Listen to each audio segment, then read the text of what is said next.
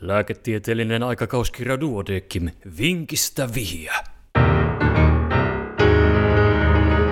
Numero 11 vuonna 2018. Väsymyksen varjopuoli. 70-vuotias mies tuli keskussairaalapäivystykseen ambulanssilla yleistilan akuutin heikkenemisen, väsymyksen ja vatsakivun takia. Perussairauksina potilaalla oli kohonnut verenpaine, hypotyreoosi, munuaisten vajaatoiminta, lihavuus ja kihti. Yleistila oli romahtanut muutamassa päivässä niin, että aiemmin omatoiminen mies ei päässyt enää sängystä ylös.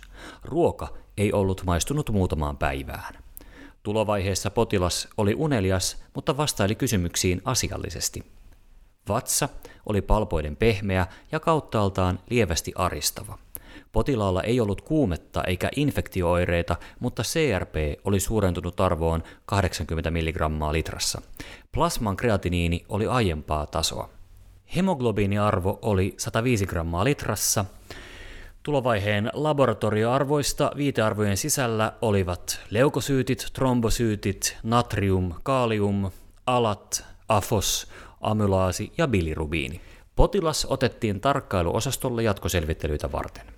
Seuraavana päivänä potilaan tutkinut kesäkandi huolestui etenevistä oireista. Potilas oli unelias, hengitys kuorsaavaa ja apneoita esiintyi toistuvasti. Potilas oli desorientoitunut ja huonosti heräteltävissä. Sydän- ja keuhkoauskultaatio olivat siistit, vatsa edelleen palpoiden pehmeä. Virtsanäytteessä ei ollut bakteereita eikä keuhkokuvassa ollut tulehdukseen sopivaa muutosta. Vatsan ja virtsaelinten kaikukuvauksessa ei ollut mitään vatsakipua ja väsymystä selittävää. Minkä tutkimuksen kesäkandi pyysi päivystyksellisesti, joka selitti sekä väsymyksen, ruokahaluttomuuden että diffuusin vatsakivun? Vastaus hetken kuluttua.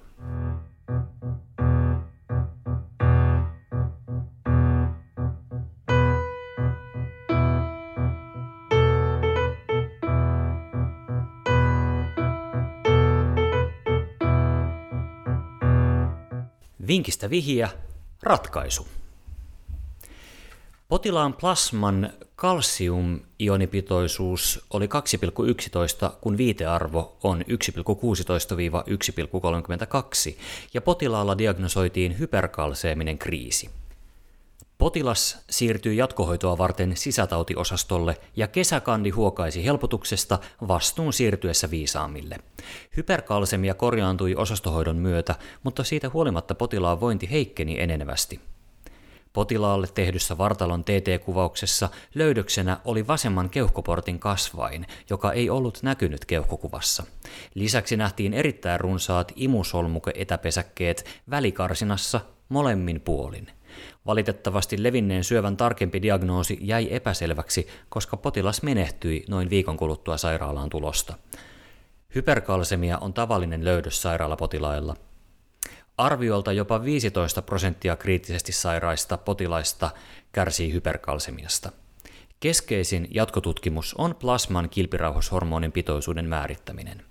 Yleisimmät hyperkalsemian syyt ovat primaarinen hyperparatyreoosi, syöpäsairaudet ja munuaisten krooninen vajaatoiminta. Huonokuntoisilla sairaalapotilailla syöpäsairaus on etiologiana todennäköisin ja yleensä taustalla on joko rinta, keuhko, munuaissyöpä tai multippelimyölooma. Oirekuva voi olla monimuotoinen ja tyypillisiä oireita ovat väsymys, pahoinvointi, epämääräiset kivut, munuaisten vajaatoiminta ja neuropsykiatriset oireet. Ja tämän vinkin oli kirjoittanut kandidaatti Pia Auvinen Itä-Suomen yliopistosta.